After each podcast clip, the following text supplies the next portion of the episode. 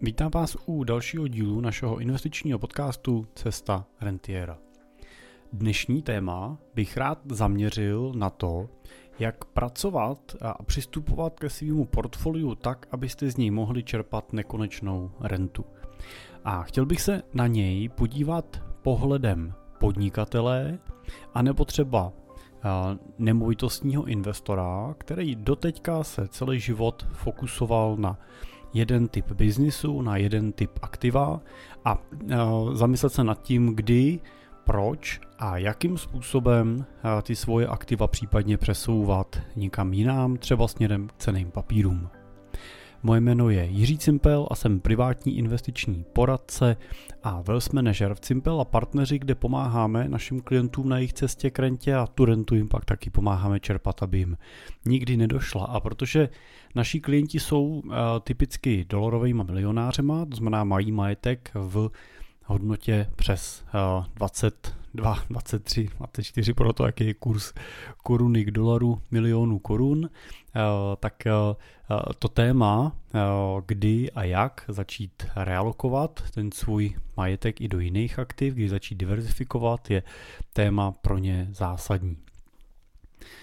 Tak uh, možná taková první otázka, kterou si myslím, že je potřeba si položit, když uvažuju nad tím, že můj biznis eh, dospěl do nějaké velikosti, nebo právě třeba to nemovitostní portfolio dospělo do nějaké velikosti, eh, ve který bych chtěl začít uvažovat trošičku jiným způsobem, tak eh, je vlastně potřeba si položit otázku, co mě dělá vlastně v životě šťastným a rozšířit jí o otázku, kolik peněz reálně, skutečně potřebujete pro svůj život k tomu, abyste byli šťastní, anebo je možná dobrý se zamyslet i nad tím, na tou potřebou být šťastný. Možná ten ta, ta potřeba toho být neustále šťastný může Eh, vést trošku k tomu, že ten život pak může vypadat trošku jako na steroidech, trošku na, tak jako na speedovaně. Možná víc než o nějakým konstantním pocitu štěstí bychom mohli mluvit o pocitu nějakého vnitřního klidu, o, o pocitu spokojenosti, eh, který eh, se prostě průběžně přelívá i do toho pocitu štěstí. Tak tohle je hrozně zajímavá otázka, protože když jsem ji položil uh, před nedávnem jednomu našemu klientovi, tak on mi na ní odpověděl a říkal, no já bych si představoval, že z toho majetku děláme tu stovku. Já jsem mu říkal, myslíte jako milionů, 100 milionů. A on říkal, jo, jo, přesně tak.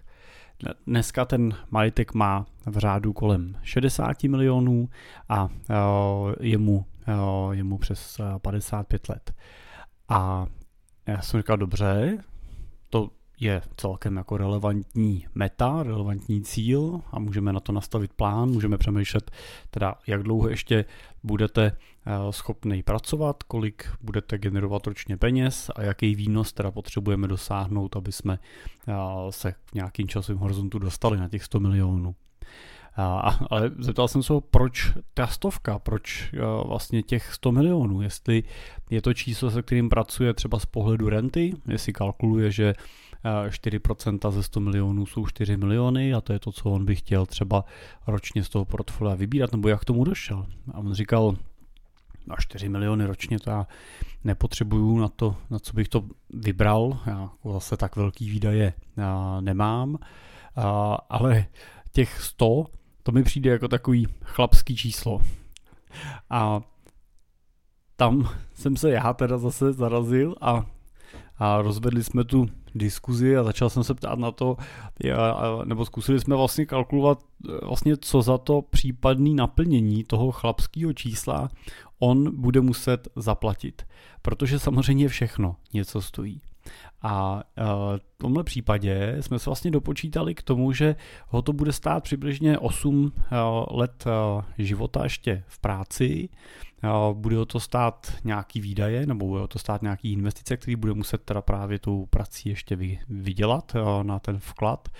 A a samozřejmě nějakým způsobem strukturovat portfolio, ale strukturování portfolia už není zase tak zásadní téma. Jo? To, že nějak nastavíme investice, ho zatěžuje třeba emočně, případně nějakých poklesů, pokud jsme příliš dynamický, ale ne, neznamená to tu časovou pracnost. Ale ta cena časová byla zajímavá pro něj a bylo to něco, nad čím se sám uh, musel zamyslet. Já Uh, druhý takový příběh, který navazuje na to, uh, co jsem na začátku nakousnul, a to je vlastně začít v určitý fázi toho života přemýšlet nad tím, uh, kdy je čas riskovat a kdy začí, přichází ten čas diverzifikovat. Protože Můžeme se podívat na to, že pokud podnikáte nebo třeba právě budujete nějaký nemovitostní portfolio, budujete si kariéru, eh, tak eh, v té první fázi vašeho eh, tý akumulační fáze toho života vám prostě nezbývá většinou nic jiného, než se koncentrovat, než zaměřit svoji pozornost, energii, peníze na nějaký jeden konkrétní bod, na jednu konkrétní činnost, ve které se stanete expertama, a ve který pochopíte eh, její konsekvence, pochopíte základní principy fungování toho vašeho oboru a eh, dokážete přečíst eh, případný rizika, který tam s tím z toho vyplývají. Budete ochotný ty rizika ještě navyšovat, tím, že budete třeba ty svoje aktivity pákovat, tím, že si na ně budete půjčovat a nebude vám tak vadit, že jdete va bank, že je to všechno nebo nic. V určitý fázi života ale většinou sami začneme pocitovat určitý pocit, že už to nemusí být úplně ten vabank, že už přece jenom třeba po, teď si doplňte číslovku, 10, 15, 20, 30 letech snažení, by to nemuselo stát jenom na té jedné noze. Zároveň samozřejmě pravděpodobně taky zažijete nebo kolem sebe uvidíte příklady, kdy se taková koncentrace nevyplatila a budeme, začneme přemýšlet nad tím, že bychom chtěli ty rizika rozkročit.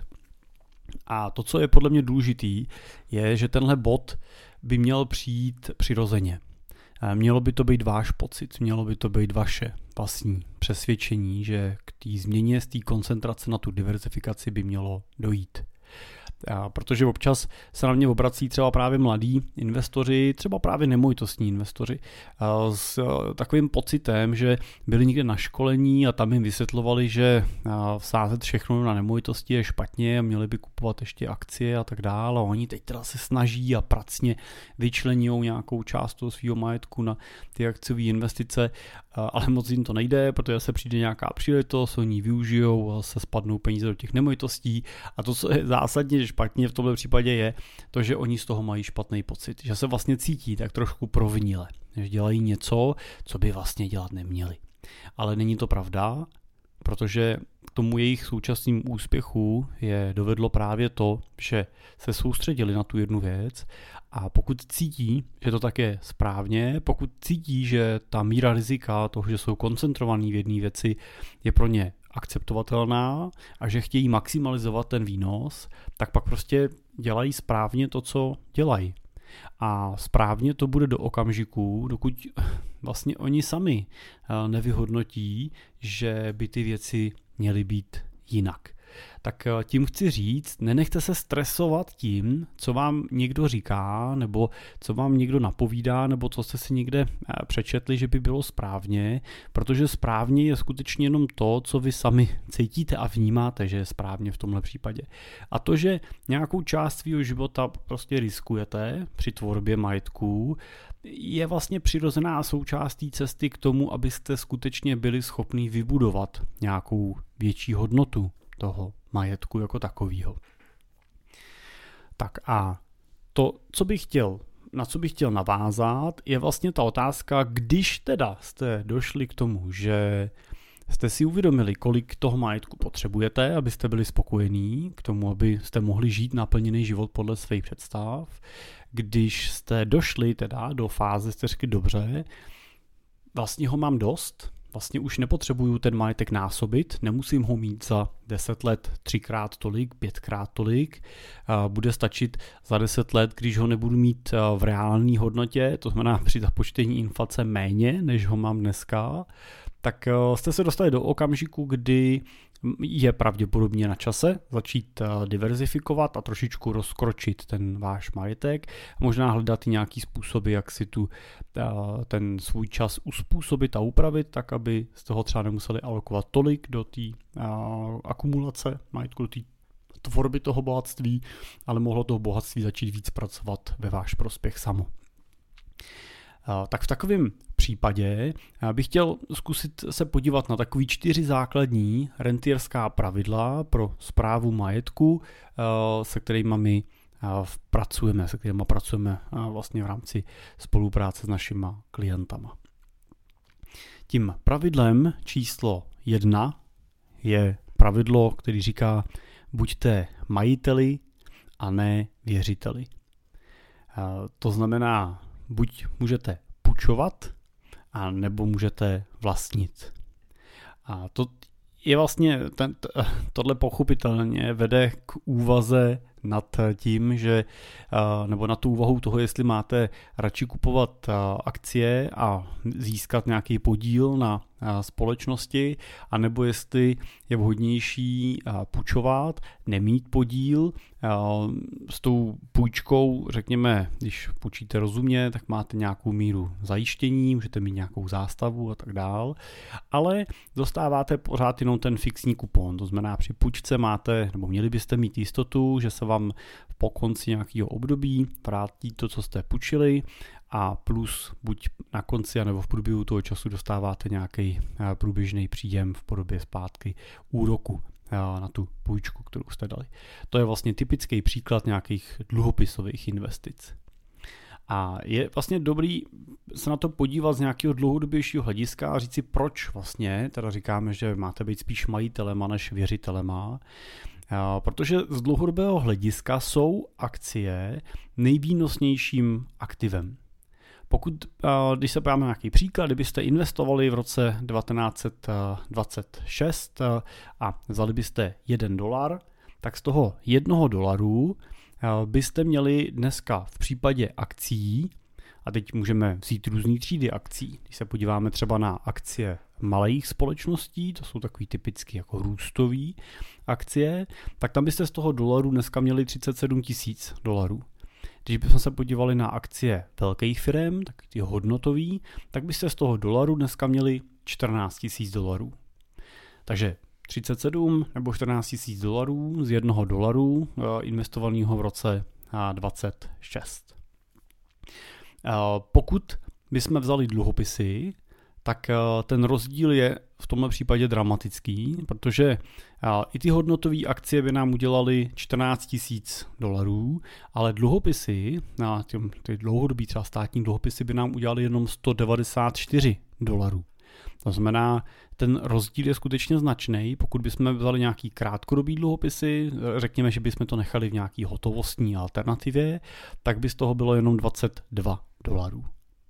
A i to by v tomhle horizontu stačilo na pokrytí inflace. Ta inflace by eh, z, udělala to, že vlastně potřebujete z jednoho dolaru udělat minimálně 16, aby eh, jste udrželi tu hodnotu, jako byla v roce 1926. Ale samozřejmě většinou není tím cílem jenom udržet hodnotu, ale samozřejmě přinést nějaký výnos. Takže tohle jenom jsem chtěl ukázat jako příklad toho, proč eh, se díváme na akcie jako na ten eh, skutečně dlouhodobý toho dlouhodobého uchovatele a zvětšovatele té hodnoty. Konec konců, to, to, když přesunete peníze z třeba z vašeho podnikání, protože ho prodáte, nebo protože začnete si vyplácet nějaký nerozdílený zisky a tu cash, kterou jste doteďka točili uvnitř firmy, budete používat i právě pro to rozkročení, tak vlastně tím přesunem do akcí to přesouváte ze svýho biznisu do biznisu někoho jiného. Samozřejmě, že ten biznis někoho jiného, tím, že nekoupíte jednu akci, ale koupíte jich nějaký balík, tím, že nekoupíte malou firmičku, ale koupíte nějakého giganta, tak ten růst tam bude pochopitelně menší než v tom vašem třeba malým podnikání oproti těm globálním akciovým pozicím, ale pořád je to podnikání, pořád je to investice, kde někdo pracuje někdo přemýšlí, jak vlastně z té vaší investované koruny udělat ideálně koruny dvě. Tak řekli jsme si, že akcie jsou nejvýnosnější, zároveň jsou taky jedním z nejbezpečnějších aktiv. A pozor, díváme se teda na zase dlouhodobý horizont a díváme se na ně v porovnání s inflací.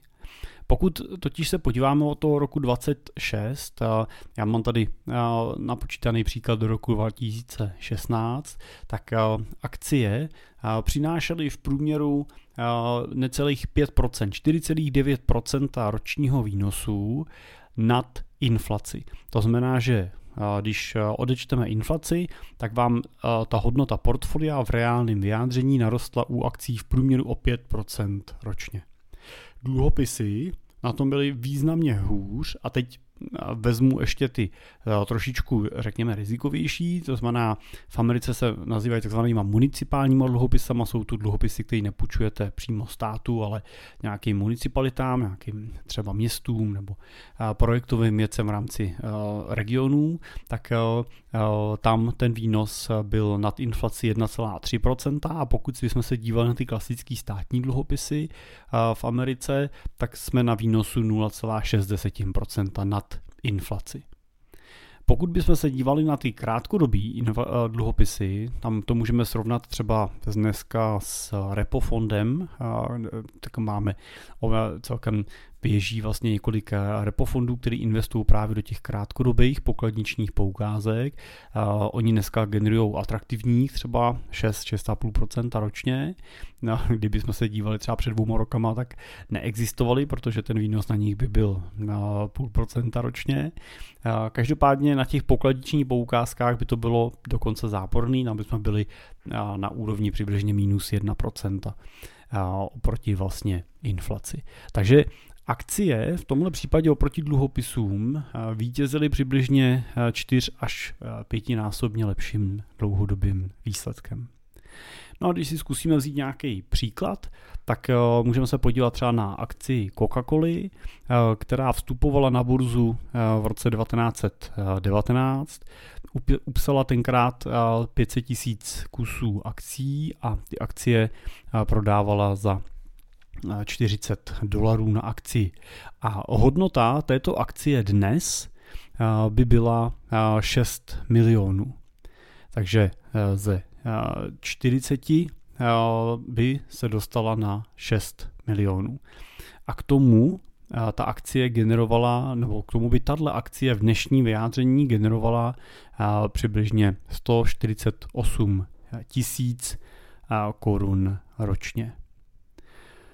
Kdybychom to chtěli přepočítat na zhodnocení, tak zhodnocení těch akcí od jejího uvedení na New Yorkskou burzu bylo více než 100 tisíc procent.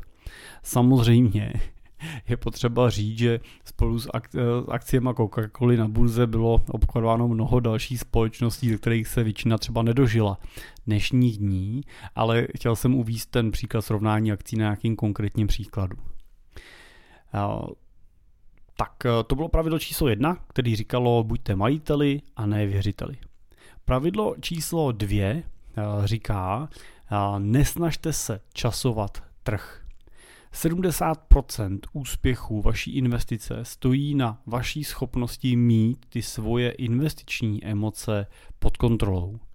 A uh, myslím si, že poslední uh, rok a půl je fantastickým, pří, a možná můžeme prodloužit na dva a půl roku, jsou fantastickým obdobím, kde vlastně si můžete ty svoje investiční emoce a schopnost je kontrolovat, tak uh, testovat. Protože před uh, těma dvouma a půl lety jsme tady měli spurt akciového trhu a trh hnal nahoru, běžel jako o závod. Pokud eh, chcete jiný příklad, tak se můžeme dívat ne na akci, ale na nemovitosti. Tam to bylo třeba v Čechách velmi podobný. No a pak přišel na uh, začátku loňského roku, na začátku roku 22 zvrat. No a akcie zase od té doby uh, běžely opačným směrem, a to je směrem dolů a zase velkou část těch zisků, který nahnali v tom krátkém období před, tak odevzdali. A Samozřejmě, že mnoho investorů neinvestovalo před pěti lety, ale třeba investovalo právě na tom přelomu toho otočení a ten emoční test v tomto případě si myslím, že je fantastický. Na druhou stranu si myslím, že z dlouhodobého hlediska si lepší začátek té investice nemůžete přát, protože to nejtvrdší si vyberte na začátku a, tam si otestujete svoji emoční odolnost a pravděpodobně vás pak už překvapí mnohem méně věcí v budoucnu. Warren Buffett eh, jako velký eh, investor, velmi známý investor, tak eh, citovat jeho zajímavou myšlenku, tak to byla to, že když se ptají, ptali Warrena Buffetta na to, na jak dlouho vlastně investuje do nějaký dané společnosti, tak on většinou odpovídá, že akcie kupuje navždy. Znamená, kupuje je s horizontem nekonečno, kupuje tak, aby tu danou společnost nemusel prodávat za půl roku, za rok, za dva, za pět, ale aby si ji v tom portfoliu mohl zachovat. Neznamená to, že Buffett nikdy nic neprodává, ale znamená to, že nad tím nákupem přemýšlí právě s tím nekonečným investičním horizontem. To je zásadní rozdíl proti mnoha investorům, který investují do akcí s tím výhledem toho, že se snaží levně koupit a draze prodat. Jo, ale to je trošičku jiná filozofie a samozřejmě při snaze něco levně koupit a draze prodat s jistotou dosáhnete toho, že někdy uspějete, nikdy neuspějete a pak už je to jenom otázka matematiky, jestli uspějete častěji než neuspějete. Je to vlastně zásadní rozdíl mezi investicí a spekulací. Inve- při investování kupuju a držím, při spekulaci se snažím koupit a výhodně prodat. Ani jedno není špatně nebo dobře, je ale důležitý si uvědomit, co dělám, co, co je ten můj přístup a tomu přizpůsobovat i tu svoji investiční strategii. My se třeba principálně držíme to investice a chceme kupovat aktiva, které můžeme skutečně dlouhodobě držet a participovat na tom jejich růstu. Co je výsledkem toho, že investoři nedodrží většinou ten svůj plán a přeskakují z jednoho na druhý a podléhají samozřejmě v průběhu času různým investičním sentimentům, náladám a svým náladám a tak dál, je to, že když se podíváme na velmi dobrou studii od eh, JP eh, Morgan, eh, která vyšla v roce 2021, tak tahle studie JP Morgan, který má velké množství investičních účtů, má mnoho, mnoho desítek nebo spíš dneska stovek tisíc investorů, tak na tom americkém investorovi se snažili změřit, jak vypadá průměrný výnos takového portfolia, který má 60% v akcích a 40% v dluhopisech, takový balancovaný portfolio tak průměrný výnos tohohle portfolia v průběhu let dělal pro toho amerického investora 6,5% ročně. To je to, co vydělávala ta strategie 60 na 40. To, co ale vydělal průměrný americký investor, nebylo 6,4, který dělal ten, řekněme, indexový výsledek, ale bylo to méně než polovina. Ten průměrný výnos amerického investora byl 2,9%. Kam zmizelo těch víc než 3%? Kam zmizelo těch 3,5% ročního výnosu? Aby jsme si to mohli představit na hodnotě finanční, tak eh, je to vlastně 1 eh, milion korun investovaný, tak eh, při tom průměrném výnosu po 20 letech z něj bude 3,5 milionu ale u průměrného investora z něj je jenom 1,7 milionu. No a kam teda zmizelo těch 1,7 milionů, který ten průměrný investor nevydělal? No ty přesně byly cenou za podlehnutí těm emocím. To znamená, byly cenou za snahu ten trh časovat, byly cenou za to, uh, za snahu prodat někde výhodnějš nebo koupit výhodnějš a bohužel statisticky se to ve většině případů nedaří. Minimálně se to nedaří dlouhodobě. Uh, ty emoce, které investoři zažívají, když se bavíme o investičních emocích, tak velmi jednoduše si můžeme představit jako tu horskou dráhu. Když jde trh nahoru, tak zažíváme optimismus, důvěru, nadšení a v poslední fáze, fázi před překlopením toho trhu většinou jako euforii. Často zažíváme pocit, že nám ujíždí vlak a že bychom do něj měli nastoupit co nejrychlejší. Tenhle pocit má dokonce i psychologický název, jmenuje se to takzvaný FOMO efekt, to zkrátka z anglického Fear of Missing Out, to znamená strach z toho, že nám něco uteče. No a tenhle ten FOMO efekt jednoduše způsobuje to, že téhle poslední euforické fázi do trhu naskakujou na poslední chvíli i ty nejvíc nevěřící Tomášové. Spou do něj poslední svoje peníze, přesně proto, aby pár týdnů potom začali zažívat pocity, jako je překvapení, nervozita a panika ve chvíli, kdy ten trh začne klesat.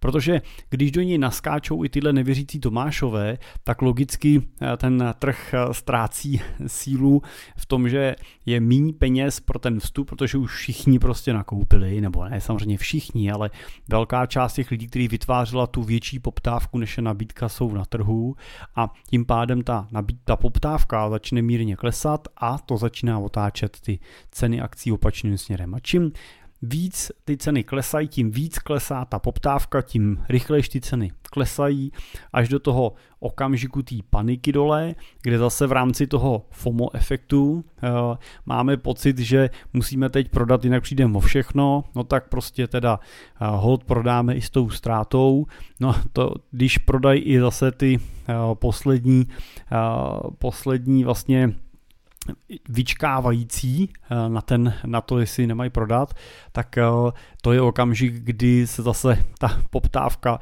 začne překlápět a začne být větší, než je nabídka, no a to otáčí ceny akcí nahoru. A ten cyklus se opakuje. Ty pocity naděje, pozbuzení, radosti, nadšení až do té euforie znova tím trhem prochází. To, co je důležité říct, že tohleto vlnění toho trhu dělá pár, maximálně desítek procent investorů.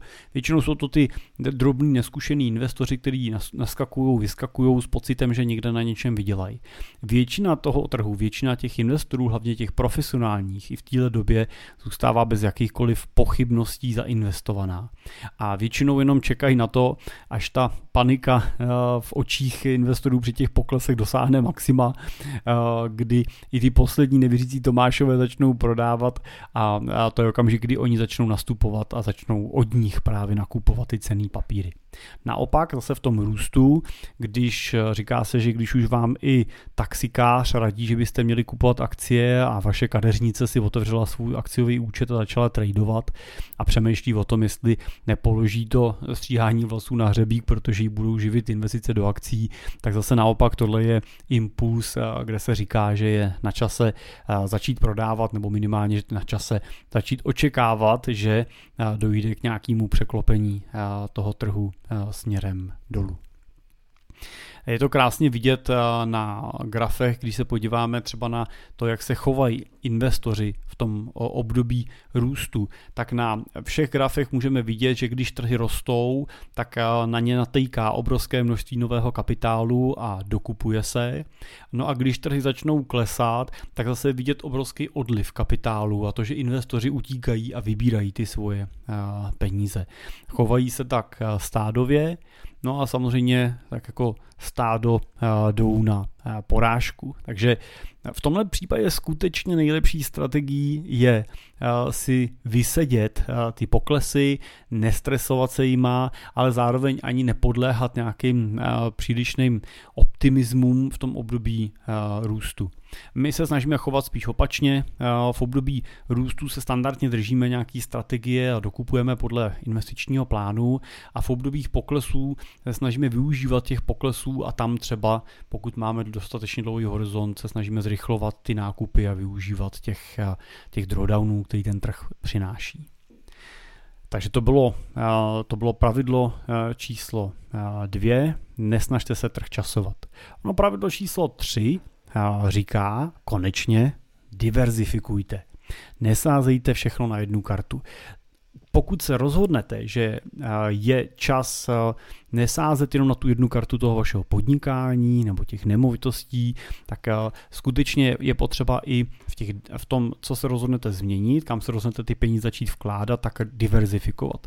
Pokud místo toho, abyste měli všechno v jedné svojí firmě, bude znamenat, že si budete vyvádět prostředky třeba na zisku a budete vkládat do akcí jiný jedné firmy, tak je to pořád lepší, než to bylo, ale ta diverzifikace tý druhý nohy nebude dostatečná. Platí to, že diverzifiku byste měli nejenom v počtu těch akcí třeba, který v portfoliu držíte, aby to nebyla jedna, dvě, tři, ale aby jich byly desítky nebo třeba stovky, což se dá velmi snadno eh, realizovat prostřednictvím investic třeba do fondů, my, my máme rádi ty pasivní fondy, který ne, ten trh nečasují a drží prostě fixně nějaký index, drží nějaký balík akcí, který jenom v čase rebalancují, ale můžete volit klidně i fondy aktivní, bankovní, je to na nějaký vaší strategii, kterou zvolíte. Každopádně výhoda toho fondového řešení je právě ta diverzifikace. To, že vy přes jednu pozici a my v případě těch ETF přes jednu akci toho ETF fondu vlastníme třeba 500 nebo 1000 nebo 1500 akcí, který ten fond uvnitř drží a cena té akcie toho ETF fondu přesně kopíruje pohyb cen těch, toho průměru těch akcí, které v tom portfoliu máme.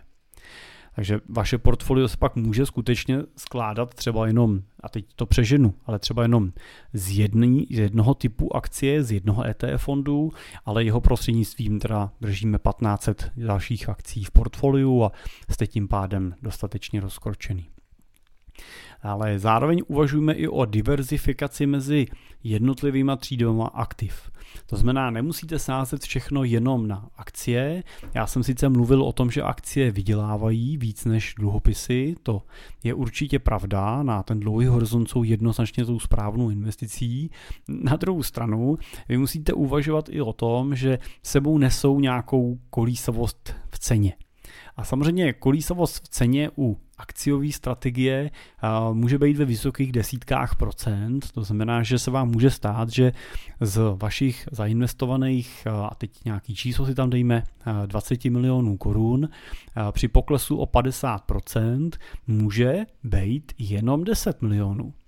A to ne úplně každý investor dokáže akceptovat a je dost možný, že pokud by to bylo příliš velký pokles, tak i přes vaší velkou snahu dodržet investiční strategii v určitý fázi podlehnete té obavě z toho, že se to nezastaví a radši prodáte s tou ztrátou 50% eh, za cenu toho, že nepřijdete o všechno. No a to je většinou okamžik, kdy vy prodáte, ten trh se otočí. Takže eh, to, tohle se nechcete dožít, proto je potřeba přemýšlet i nad tím, že možná můžu akceptovat o něco menší výnos za cenu ale většího klidu a lepšího spaní, řekněme. Jo, a to už je pak ta varianta, kdy to portfolio namícháte dohromady, uděláte si třeba takovou tu strategii 60 na 40, anebo mix ještě dalších aktiv, to znamená, vy můžete míchat nejenom akcie, ale může v tom portfoliu být akcie, dluhopisy, nemovitostní akcie, může tam být komodity, může tam být nějaká hotovost a vytvoříte si takovej uh, skutečně multi multitřídní portfolio, multi-asset portfolio, který má namícháno od každého něco. To má samozřejmě nějakou svoji logiku, ale já to říkám proto, protože když uděláte ten, ten mix, tak výsledkem bude to, že vaše portfolio nebude pravděpodobně nikdy nejlepším aktivem, který vyhraje v tom roce v rámci výnosu. Nebudete mít nikdy největší výnos, ale taky nebudete mít nikdy nejhorší výnos. Budete se pohybovat někde třeba v tom prostředku toho průměrného zhodnocení. A na tohle to dělá moc pěknou statistiku JP Morgan, eh, který kvartálně vlastně porovnávají mezi sebou jednotlivý třídy aktiv. A je tam vlastně vidět to, že na uh, horizontu třeba od roku 2008 do roku uh, 2022, tak takovýhle multi-assetový portfolio přinášelo výnos v průměru 6,1% ročně. Takže Není to, není to nic, co by vás nedokázalo ochránit před inflací, kterou třeba jsme v tomhle období zažívali. Když bychom se podívali na nějaký maxima, tak maxima v tomhle období, kdybychom se na to přepočítávali na roční bázi, tak největší výnos v tomhle období nesly akcie. Eh, velkých společností, ty large capy, který dělali zhodnocení necelých 9% ročně a nejhorší výnos na tomhle období do konce roku 2022 přinášely komodity, eh, který za celých těch 14 eh, let ztráceli ročně v průměru čtvrt procenta na zhodnocení. Hned nad komoditama nejhorším aktivem byla cash, která přinesla jenom v průměru 0,6% ročně. Tak, takže eh, ten, eh, ten mix aktiv eh, může být správnou cestou. On vychází z logiky, z logiky hm, teorie efektivního portfolia, která, který vlastně říká, že když do portfolia složeného třeba čistě z dluhopisů přimícháme trochu akcí, no tak to portfolio tím přimícháním akcí se nestane paradoxně rizikovějším. A teď z pohledu toho rizika se tady díváme na tu míru té kolísavosti. No to znamená, když do 100% eh, dluhopisového portfolia přidám eh, plus minus řekněme od čtvrtky až do půlky akcí, tak to portfolio se paradoxně stává méně volatilním, méně kolísá na té ceně, je to přibližně o 2% míň, ale zároveň ve, více vydělává. Ten výnos v tom průměru přináší třeba o 1 až 2% víc. A to je vlastně zajímavý efekt, který se jako investoři potom snažíte v tom dlouhodobém horizontu dosahovat, abyste za menšího rizika přinášeli větší výnos. No a pokud se pak díváme na uh, riziko portfolia, uh, a myslíme tím teda riziko portfolia z pohledu té kolísavosti ceny, z pohledu toho, jak moc lítá nahoru nebo dolů, tak se můžeme dívat, že eh, ta, ta volatilita se s prodlužujícím investičním horizontem z toho portfolia v principu vytrácí. Pokud bychom investovali do akcí a investovali jsme v horizontu 12 měsíců, tak na horizontu 12 měsíců, pokud bychom brali kategorii těch large capů, tak eh, byste zažili eh, zhodnocení i plus 47%, ale taky byste zažili i pokles o 39%. A problém je to, že nikdo z nás nedokáže říct, jestli ten příští rok nebude zrovna ten, který přinese ten maximální pokles v tom portfoliu, anebo ten maximální růst. Takže když budete investovat jenom na rok, tak musíte počítat s tím, že i tenhle scénář může nastat. A pak se většinou dostaneme do, do toho pohledu, že na rok dávat peníze do akcí není asi úplně dobrý nápad. Ale pozor, stejně tak u dluhopisů jsme mohli vidět, že i dluhopisy od roku 1950 do roku 22 tak eh, přinesly v jednom roce výnos dokonce 43%, ale měli i rok, kdy přinesli výnos minus 13%. Tak a teď zase musím říct specificky uh, dluhopisy uh, jaký, protože uh, v tom loňském roce to mohlo být na některých třídách dluhopisů ještě víc. A pokud jsme se dívali na nějaký mix portfolia, to znamená portfolio třeba jsme udělali 50 na 50, tak by jsme mohli vidět maximum 33% a minimum by mohlo být minus 15. Tak, pokud ale poodstoupíme v čase a řekneme si dobře, co kdybych neinvestoval ty peníze na rok, ale řeknu si, že já je nebudu teď zřejmě potřebovat po dobu pěti let. No tak na pětiletým horizontu už se můžeme dívat na to, že akcie nejvíc za pět let vydělali 28% a nejmíň vydělávali 3% teď počítejme teda na rok, jo, jako roční výnos. To znamená, ne, ne že prodělali 3% celkem za 5 let, ale 3% ročně v průměru těch 5 let klesaly, což pořád není nic moc jako pozitivního, nic moc hezkého, eh, ale pokud bychom se podívali už na to mixovaný portfolio 50 na 50, tak tam už můžeme vidět, že nejlepší výsledek na pětiletém horizontu byl 21% ročně, ale nejhorší už byl jenom plus 1% ročně. Takže nejhorší výsledek na těch pěti letech v takovémhle portfoliu by bylo to, že byste vydělávali 1% ročně. No a pokud budeme pokračovat dál a šli bychom na desetiletý horizont, tak tam už můžeme vidět, že ten nejhorší výsledek třeba toho balancovaného portfolia byl plus 2% ročně a na horizontu 20 let nejhorší výsledek portfolia 50 na 50 tak byl plus 5% ročně. Nejlepší bylo 14% ročně. Takže čím eh, delší dobu ty peníze můžete nechat pracovat, s tím větší jistotou eh, vyděláte a platí to, že na dlouhém horizontu naopak největším rizikem, který můžete mít, je, že ty peníze necháte někde na nějakých fixních výnosech, na hotovosti, na spořícím účtu, termínovaných vkladech, protože tam proděláte vůči inflaci s jistotou. Tam prostě nemáte šanci vyhrát na tom delším horizontu. Když to eh, akcie, nebo nějaký balancovaný portfolia a tu inflaci dokázali na těch horizontech 15-20 let vždycky porazit s jistotou. Tak a čtvrtým posledním pravidlem, na který se můžeme podívat, je vlastně princip nadační zprávy rodinného majetku. Je důležité si uvědomit, že pokud nevíte, kam přesně jdete, tak se nemůžete divit, kde jednoho dne skončíte. Takže ten nadační princip je princip, který má vlastně principálně tu nekonečnou Eh, tu nekonečný horizont trvání toho portfolia. To znamená, jsou to portfolia, eh, který, eh, kde se můžeme zpravovat velkých světových nadací, může to být třeba nadace univerzitního typu, Harvard a podobně, ale taková evropská velmi známá nadace je nadace Nobelova.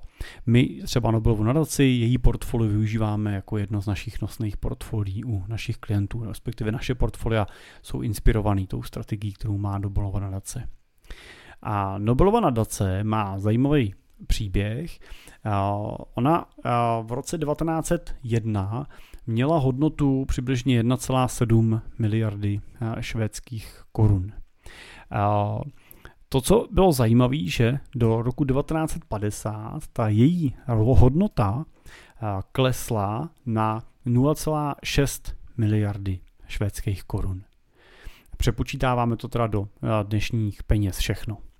Takže na dnešní peníze klesla na kousek přes půl miliardy švédských korun a tím důvodem bylo to, že Nobel ne, nepředpokládal inflaci v těch na začátku 20. Eh, století a, a zavázala nadaci, že bude investovat jenom do investic s nějakým fixním výnosem, právě do terminálních vkladů, dluhopisů, a do věcí, které prostě nejsou z jeho pohledu rizikový, ale nesou pravidelný kupon. Ono to na začátku toho 20. století fungovalo. Bohužel hospodářská krize a dvě světové války, konec zlatého standardu a tak dál nám přinesly inflaci a ta vlastně to portfolio prakticky zdevastovala a dostala ho až do té úrovně a třetinový reální hodnoty toho, co tam Nobel vyčlenil. Proto v, tom, v tomhle období vstoupila do, do hry švédská vláda, která rozhodla o tom, že může Nobelova nadaci změnit svoji investiční strategii. A ta změna investiční strategie způsobila to, že v roce 1991 mělo portfolio Nobelovy nadace už zase tu reálnou hodnotu 1,7 miliardy švédských korun, to znamená dostalo se na tu původní hodnotu i z té třetiny. No a v roce 2022 ta hodnota přesahovala 5 miliard švédských korun. To znamená, že tu hodnotu portfolio téměř strojnásobilo a samozřejmě znásobilo i velikost těch Nobelových cen míru, který vyplácí vlastně laureátům. To, co do, jak ta, ta změna, ke který došlo, asi se ptáme a říká, ptáte a říkáte si dobře, a co teda udělali jinak. Nejdřív drželi dluhopisy, co se teda změnilo tak zásadního, že ta strategie začala fungovat. A to portfolio já teda doplním, že to portfolio takhle roste ne, protože by do něj přicházely nové peníze, ale pouze proto, že Nobelova nadace investuje, vyplácí z toho, z té hodnoty majetku každý rok přibližně 3,5% na provoz a na na výplatu těch cen a ten zbytek je to, co jí zůstává a pomáhá k růstu. Takže k tomu strojnásobení vlastně po 100 letech došlo i přesto, že je to rentierský portfolio, který každý rok vlastně vybírá průběžně peníze na tu rentu. Ta změna, ke který došlo, bylo to, že švédská vláda umožnila zapojit do portfolia akcie. A struktura, vlastně ta investiční struktura Nobel nadace dneska vypadá tak, že má přibližně 55% portfolia v akcích má 20% portfolia v dluhopisech, že dluhopisy se dramaticky zmenšily a přibližně 25% má v alternativních investicích, což jsou typicky nějaké hedžové fondy nebo nemovitostní investice. Takže 55% akcie, 25% alternativy nemovitosti a hedge a 20% dluhopisy.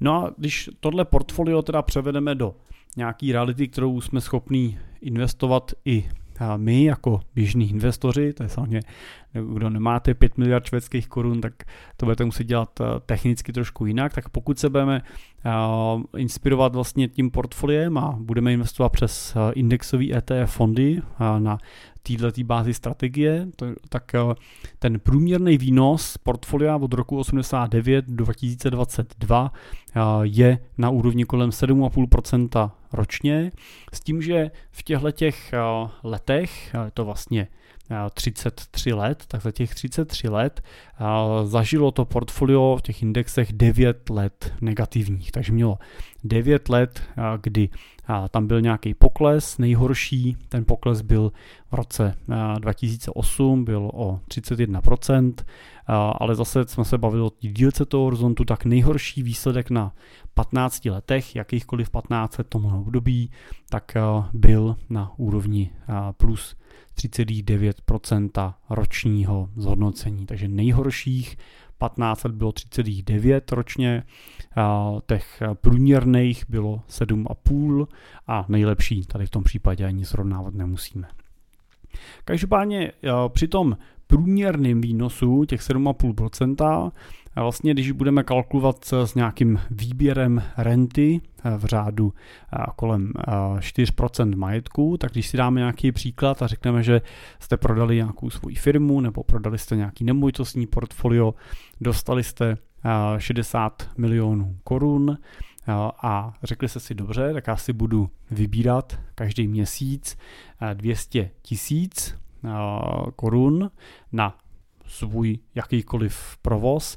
A tenhle výběr budu každý rok o průměrnou 3% inflaci navyšovat, tak aby jsem v čase nechudnul, tak se můžeme podívat na to, že z těch 60 milionů byste vlastně po eh, deseti letech v roce 2033 měli 89 milionů a to i za podmínky, že byste vybírali celou dobu tu rentu navyšujícím se způsobem, takže byste si v tom roce 33 vybírali už ne 2,5 milionu, ale 3,2 milionu korun. Je to tohle je Excel, ale jednoduchá matematika. Samozřejmě, že ta realita eh, v čase pak eh, je rozkolísaná. Může se stát, že v roce 2033 zrovna bude nějaký pokles a nebude tam 89 milionů, ale bude tam eh, třeba to klesne zpátky na, na 60 a pak to zase vyskočí na 80. To se může samozřejmě dít a děje se to a určitě se to v této dílce horizontu bude dít, ale to, co je specifický pro ty cený papíry, že oni skutečně systematicky dlouhodobě rostou. Pokud držíte třeba akcie a držíte ten přes nějaký to ETF, ETF fond, podíl v 15 z těch největších společnostech na světě, tak máte jistotu, že v dlouhodobém horizontu těchto 1500 firm bude ziskových pokud nebudou ziskoví, tak eh, nebudou největší a přijde na jejich místo, přijde na jejich místo jiný firmy, které budou ziskoví. A to, ten, ty ETF fondy vlastně jenom principu vyměnějí za jiné akcie. Takže vždycky držíte 1500 největších firm, většina z nich generuje zisk a pokud ty firmy generují zisk, tak ten zisk buď reinvestují a o to vám zvyšují hodnotu ty akcie sami o sobě, anebo vyplácí ten zisk podobě dividendy, kterou buď vy dostáváte na účet a čerpáte z ní tu rentu, anebo ji ten fond automaticky reinvestuje a zase vám o to zvyšuje tu svoji cenu. Takže u akcí jste v principu odsouzený k tomu, že ten váš majetek prostě bude časem jenom narůstat. Ne v každém roce, ne vždycky pravidelně matematicky, ale v dlouhodobém horizontu vždycky poroste a tohle vždycky v minulosti platilo a bude to platit vždycky i v budoucnu. A pokud tohle platit přestane, tak budeme muset řešit úplně jiné starosti a bude nám to úplně jedno, že to přestalo platit. Tak, eh, co se týče principu a přístupu vlastně k čerpání renty. Já tady bych jenom zmínil citát Warrena Buffetta ještě jeden a to je to, že riziko se objevuje vždy, když nevíte, co děláte. Tohle je vlastně příklad, který přesně sedí na to, že byste měli pracovat plánovitě.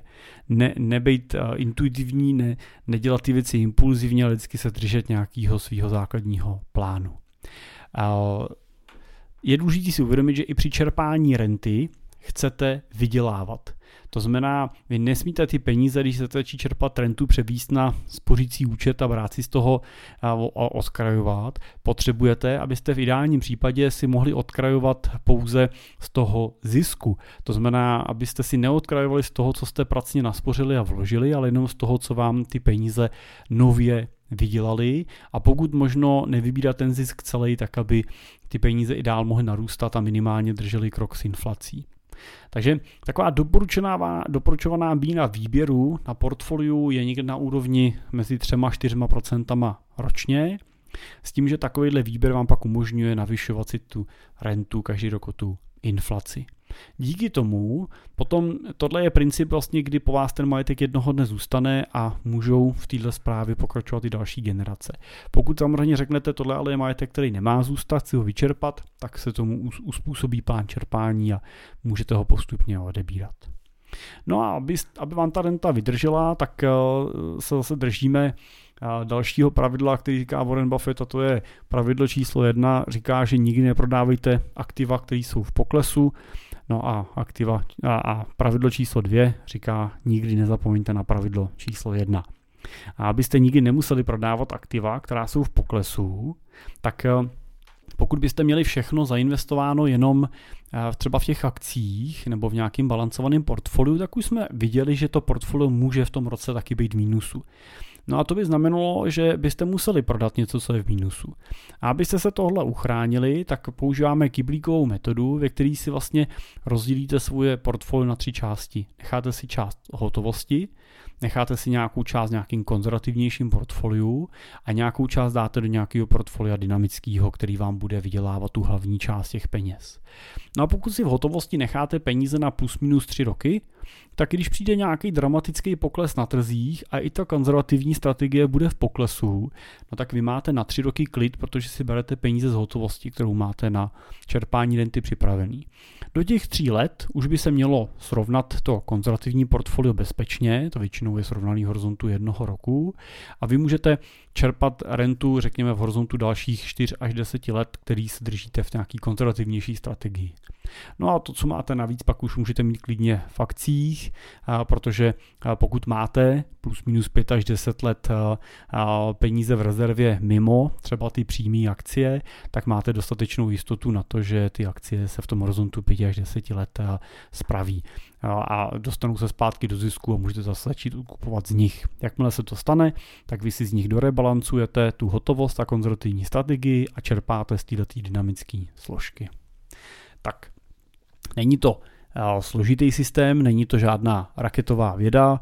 Eh, my tenhle systém řídíme u našich klientů. Samozřejmě, že když ho řídíte sofistikovaně, tak se ta efektivita ještě navyšuje, ale i při základním používání tohle je velmi funkční eh, strategie.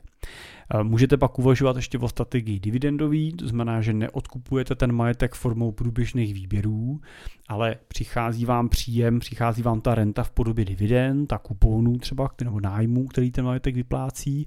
No a ty jsou výrazně stabilnější než ty ceny těch aktiv.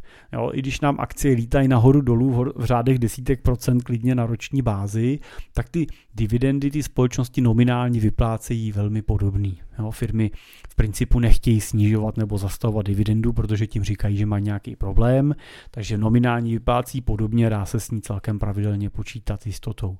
Takže v takovém případě to může být ještě o něco klidnější, protože vy můžete žít jenom z těch dividend, aniž byste museli někdy z toho portfolia něco odprodávat. A nemusí vás tak trápit, jestli zrovna cena je o 20% vyšší nebo nižší, protože ta dividenda vám přijde každý rok. Tak, no a to je všechno. To je pohled na čtyři základní rentierská pravidla, která můžete aplikovat, která my používáme při zprávě těch našich rentierských plánů a při tom našem wealth managementu a investičním poradenství pro naše klienty. Pokud máte pocit, že tohle zvládnete dělat sami a že udržíte svoje investiční emoce na úzdě, tak to bez problémů a klidu sami dělejte. A pokud na to nechcete být sami, ten objem majetku třeba už je vyšší, než vy se úplně cítíte, že byste chtěli mít pod kontrolu, hledáte k sobě nějakého partnera a co je pro mě důležitý, hledáte nejenom toho kdo vám bude pomáhat řídit ten váš asset, ty investice, ale hledáte i někoho, kdo eh, s váma bude eh, řídit ten rentierský plán, kdo s váma bude řídit plán toho čerpání nebo té akumulace, kdo s váma bude rozebírat i další témata s tím majetkem související, tak eh, jsme tady pro vás a tohle děláme eh, moc rádi. My pracujeme teda typicky pro eh, investory s majetkem v desítkách nebo stovkách milionů korun, ale spolupracovat s náma můžete už od investice 5 milionů korun výš, takže pokud splňujete tenhle ten základní limit, tak jsme vám k dispozici. Nejjednodušeji, co to můžete udělat, abyste nás kontaktovali, tak je na našich webových stránkách www.simple.cz v pravém horním rohu stačí kliknout na tlačítko Chci být klientem a vyplnit nám pár otázek a my se vám obratem ozveme a naplánujeme si nějaký nějaký setkání a probereme konkrétní možnosti, zjistíme, jestli pro vás můžeme být tou správnou volbou a jestli vy jste tím klientem, který jsme schopni se dlouhodobě starat. Tak díky za pozornost. Doufám, že to pro vás bylo zajímavé zamyšlení. Dneska byl ten díl trošku delší, ne, netradičně, o něco uh, delší než uh, normálně, ale říkal jsem si, že je vhodný tomu tématu dát dostatek prostoru. Tak díky a těším se zase brzo naslyšenou a, a, a nebo a na viděnou někde.